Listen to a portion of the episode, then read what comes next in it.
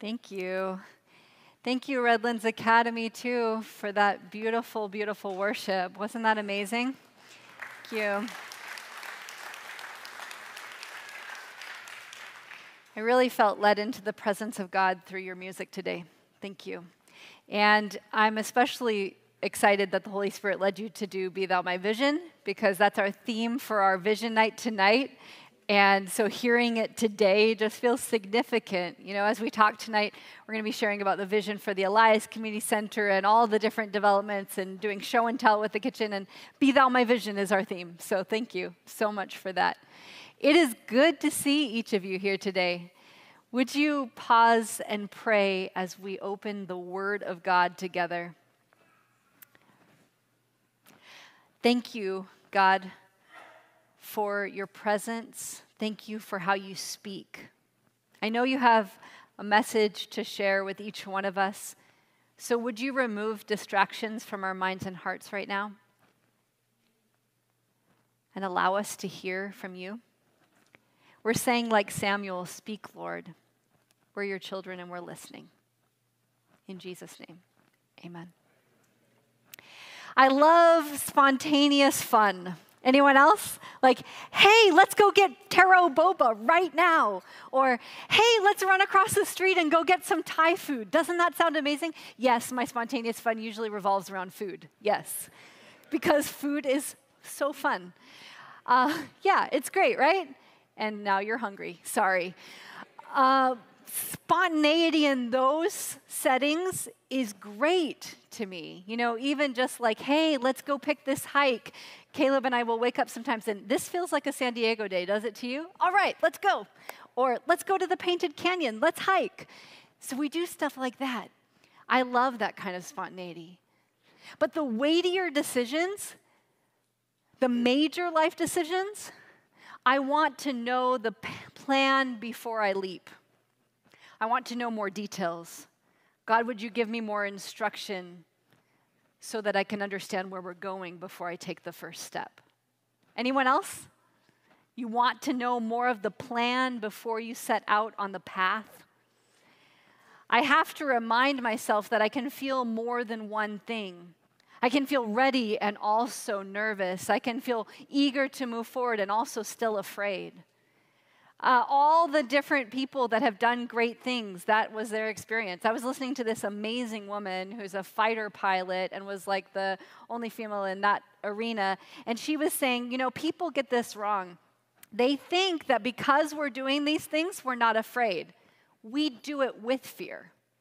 We move forward anyway. I was inspired to think of that. It's like this uh, preacher, famous preacher in a time gone by, Pastor Charles Spurgeon, he says it this way Any person can sing in the daytime, but only the man of faith can sing in the night. When you don't see, when the path isn't clear, when you don't know all the steps before you start to take the first one, what does it look like to walk forward in faith when it's still dark? What does it look forward to move what does it look to move forward before you know all the steps? I don't think I'm alone in just feeling like I want a little bit more information. Um, and we also find in the Word of God that the people of God had this experience. You see, God gave them this huge vision. We're in this series on the book of Ezra, and this is only part two. And God gave this big vision to rebuild the temple. He set them free from captivity. This wasn't leading them out of Egypt, this was leading them out of Babylonian exile, leading them out of the bondage they were in. But God not only freed them, He gave them a vision and He provided the means to accomplish that vision. He resourced them for building the temple. And this is what we focused on last week. I want you to repeat it with me too. Whatever God calls you to do, He'll give you the means to accomplish it. Let's try that one last time. Whatever God calls you to, God gives you the means to accomplish it. The people around them, their neighbors, were giving them gold and silver and livestock and everything they needed to go rebuild the temple. That's what God said. I'll give you the vision, but I'll also give you what you need to make it happen. So, as the people of God moved forward in faith, they were given this vision, this dream, this goal of rebuilding the temple and it was going to alter their lives. You have to remember that the temple was not only a sacred space of worship, it was also the center of their community. It was the place where they made pilgrimage, the place where they met with God, the place where they knew their identity as children of God, the place where they felt belonging. That's what the temple was to them. And God called them to this vision to rebuild the temple. And then He gave them the means to do it. In order to build what God had planned, they had to let go of their grip on what God had done in the past. They had to let go of the past in order to move forward into the future. So they returned to Jerusalem and they started the journey. I love that Pastor Starla shared with you some of the surrounding factors that were going on and all that they faced there, just a taste of that. Let's pick up the story in Ezra chapter 3, verse 1. Thank you, Sophia, for reading our scripture today. Ezra chapter 3, verse 1. When the seventh month came and the Israelites had settled in their towns, the people assembled with one accord in Jerusalem. Then Joshua, son of Jozadak, and his fellow priests, and Zerubbabel, son of Shealtiel, and his associates began to build the altar of God, to the God of Israel, to sacrifice burnt offerings on it, in accordance with what is written in the law of Moses, the man of God. Despite their fear of the people around them, they built the altar on its foundation and sacrificed burnt offerings on it to the Lord, both the morning and evening sacrifices. Then, in accordance with what is written, they celebrated the festival of tabernacles with required number of burnt offerings prescribed for each day. After that, they presented the regular burnt offerings, the new moon sacrifices, and the sacrifices for all the appointed sacred festivals of the Lord, as well as those brought as freewill offerings to the Lord. On the first day of the seventh month, they began to offer burnt offerings to the Lord, though the foundation of the Lord's temple had not yet been laid. Notice what the people of God do here before the foundation of the temple is laid, worship began. The people joined their voices and their hearts in worshiping God before they even had a house of worship. I think this is something the pandemic taught us that I hope we don't forget. Worship is not contained to a building. No matter how sacred that space, worship is not contained to a temple or a church. Worship began here before there was a structure around them. The people's hearts and voices were lifted up to God, and it began with the altar of praise. Before there was even a foundation to that temple, the altar was the first place they started. They restored the altar of praise. They started with worship. Before you see clearly where you're going, before you see the means to accomplish what God has called you to, before you see the answer that you are right now longing for, the invitation of Scripture is to enter into praise, to join in worship, to pour out your heart to God. Join in worship before you see the vision fulfilled. Before you see what God has called you to, take reality. Join in worship. Now, notice what verse 3 says despite their fear. The people were afraid of the people around them. The children of God were terrified because there was pressure inside and outside. There was strain and stress. They were afraid. But despite their fear, despite their fear, they moved forward. Many of us here right now are waiting for our fear to go away before we move ahead. The doubts and what ifs plague us, and we say, When fear is gone, I will move forward. Perhaps the only word from the Lord for you today is move forward, my child. Trust me. That might be what God wants you to hear. You've been waiting on a particular thing. You know what God is calling you to next, and you just need the encouragement to say, Go forward. Don't wait for fear to be gone in order to move on. God is waiting for us to say, Despite my fear, I will move ahead. Despite my fear, I'll build an altar of praise right here. Would you say that with me? Despite my fear, I'll build an altar of praise right here. Despite my fear, I'll build an altar of praise right here. Because an altar of praise, that altar was the first step of faithfulness. It's not the whole path, it's not the whole vision, it's not everything coming to be, but it's the first faithful step towards the vision God had called them to. Despite their fear, the people said, We claim this place the vision that God called us to. So, God is waiting for us as children of God to say, I'm not going to let fear hinder me from moving forward. Don't wait for fear to be gone in order to step onto that path that God has called you to.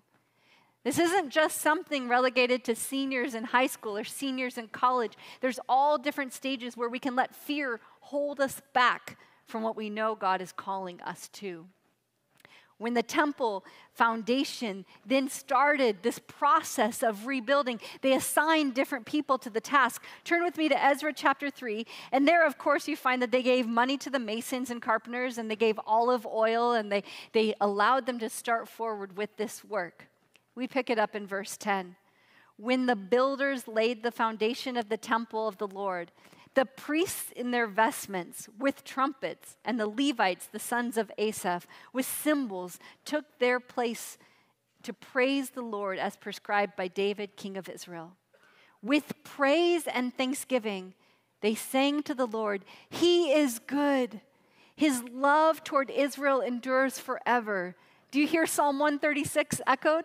That whole psalm that his love endures forever, his love endures forever. They started rejoicing and singing this praise to God. And all the people gave a great shout of praise to the Lord because the foundation of the house of the Lord was laid. But many of the older priests and Levites and family heads who had seen the former temple wept aloud when they saw the foundation of this temple being laid while many others shouted for joy. No one could distinguish the sound of the shouts of joy from the sound of weeping because the people made so much noise and the sound was heard from far away. When the temple stones are laid, when the foundation is there, there's this different reaction that depending on what generation you're from, you have a different reaction according to this text. The young people, the generations that had not known the former temple, were rejoicing and shouting and celebrating. But the older generation, the one who had seen the former temple, they were weeping. Why? How can one very same event trigger such different reactions in different people? For some, deep joy, and for others, deep sadness. Have you ever been weeping while those around you are rejoicing? Have you ever had that feeling? Kind of lost in a crowd, out of sync with what's happening around you? You're just like, I don't feel this at all. Someone who had just lost their mother was at the birthday party, a milestone birthday for a friend's mother. They said, Everyone else is celebrating, and I just feel like my heart is crying. Have you ever had that feeling of being out of sync with those around you? Notice that what God is working in this time and place elicits a different reaction depending on the generation you're from. I wonder today does the past so cloud our present today? Are there times when we can't look at what is happening right now and rejoice because we're still comparing it to something that happened before? The past blocking our view? Well, there's a few reasons that they could have been weeping. First, it could have been that laying the foundation stone caused the older priests to feel the grief of what they'd lost. Remember what they had just been through? They had been through it. And so seeing the stone laid brought up the trauma of what they had been through, and they're weeping because they now finally realize what they have just been through. Or it could be that they knew the work that was up ahead of them. They had seen this before. They lost the shiny optimism of their youth, and now they knew what would be up ahead. It could be that they were afraid to begin again, like staring at a blank canvas or the blink, blink, blink of the cursor on the blank Word document or Pages document on your computer. Do you ever get that feeling?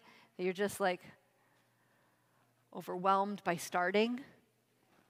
Beginning the first class of a degree? Someone said, Yes, I'm registered. And I'm like, Why don't you seem excited? Because I registered for a, a course, but I know the doctor of physical therapy will take me years. So I see my life stretched out before my eyes. You have to have courage to start. You have to have courage to begin again. For those of you who have retooled and, and developed new careers midlife, you know that feeling, that, that starting again. It takes courage to start again.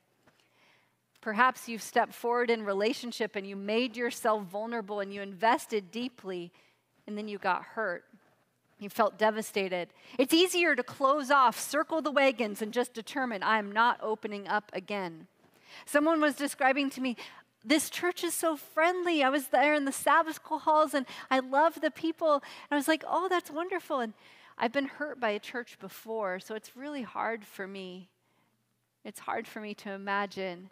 We can decide to close up. It takes courage to open up and start again, doesn't it? Perhaps you got let go, and after pouring your heart and sweat and blood into a company, giving it all you got, you're not sure if you can do this again. You'll just work and take a paycheck. Thank you.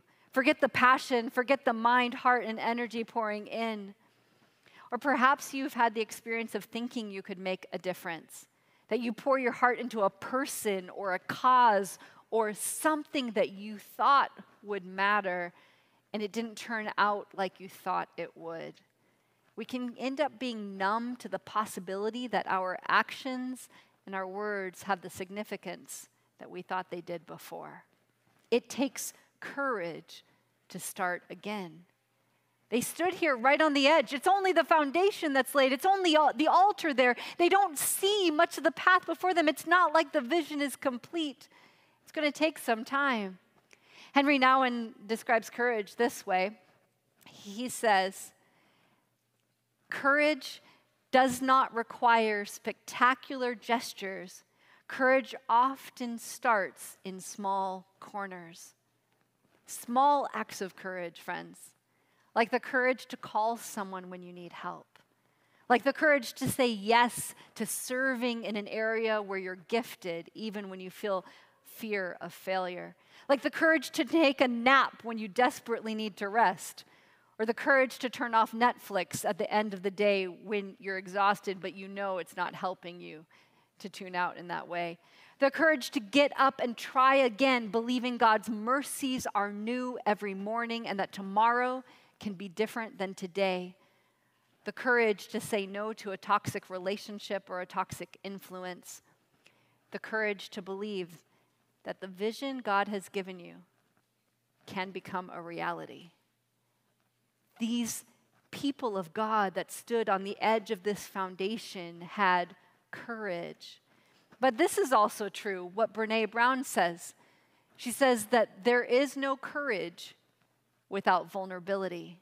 What if I fail? What if it doesn't work out? What if? Those are vulnerabilities.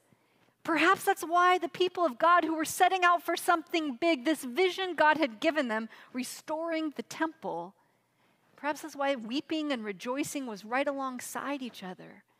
Because it's the vulnerability of the people of God moving forward in faithfulness to what God had called them to.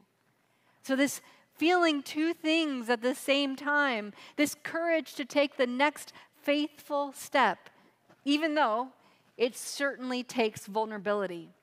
So, if you feel vulnerable, yes, of course you do, because courage takes vulnerability.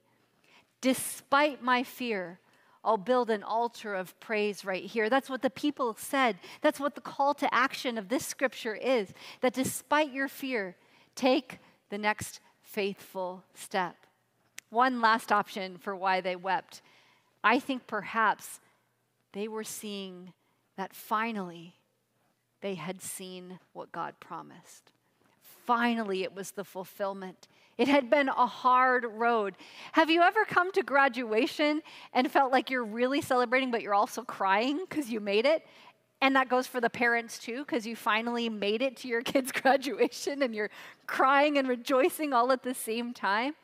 Or I had a, had a person that I knew well that we had prayed and prayed for a spouse. And so at their wedding, like I was crying because seriously, we had prayed for this person and now here they were together. And every time I saw them together, it was just so moving because you're seeing the fulfillment. Some of you, I look in your eyes, grandparents and parents, when you're seeing your kid baptized up there, you're crying tears, you're weeping sometimes because of joy they saw the fulfillment.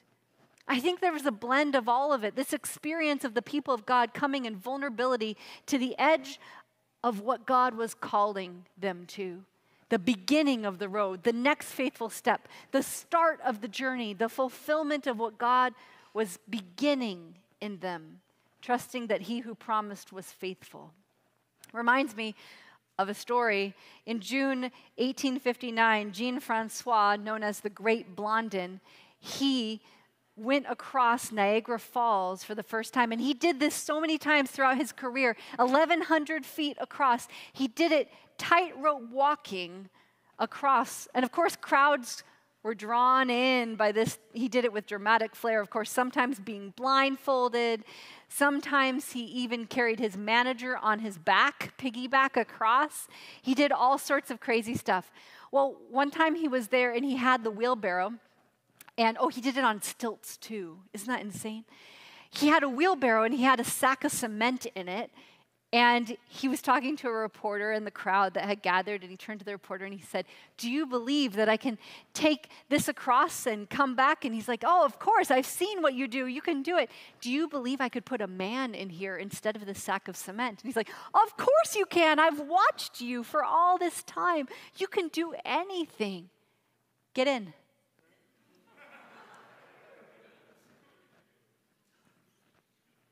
I'll write about it. Thank you very much.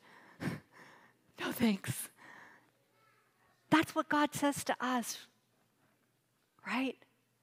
We're like, all, I'm afraid, I'm afraid. God's like, I've given you a vision. Get in. Let's go.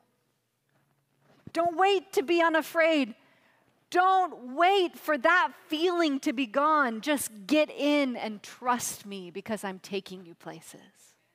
I'm taking you somewhere. And I know where I'm calling you to, and I am faithful. The one who calls you, who began a good work in you, will carry it to completion. He hasn't forgotten. He's been the one in charge of your journey from the beginning. Get in, God says. Get in. For some of you, you just need to write that word on your mirror. Get in. Trust me, God is saying. God says, Trust me.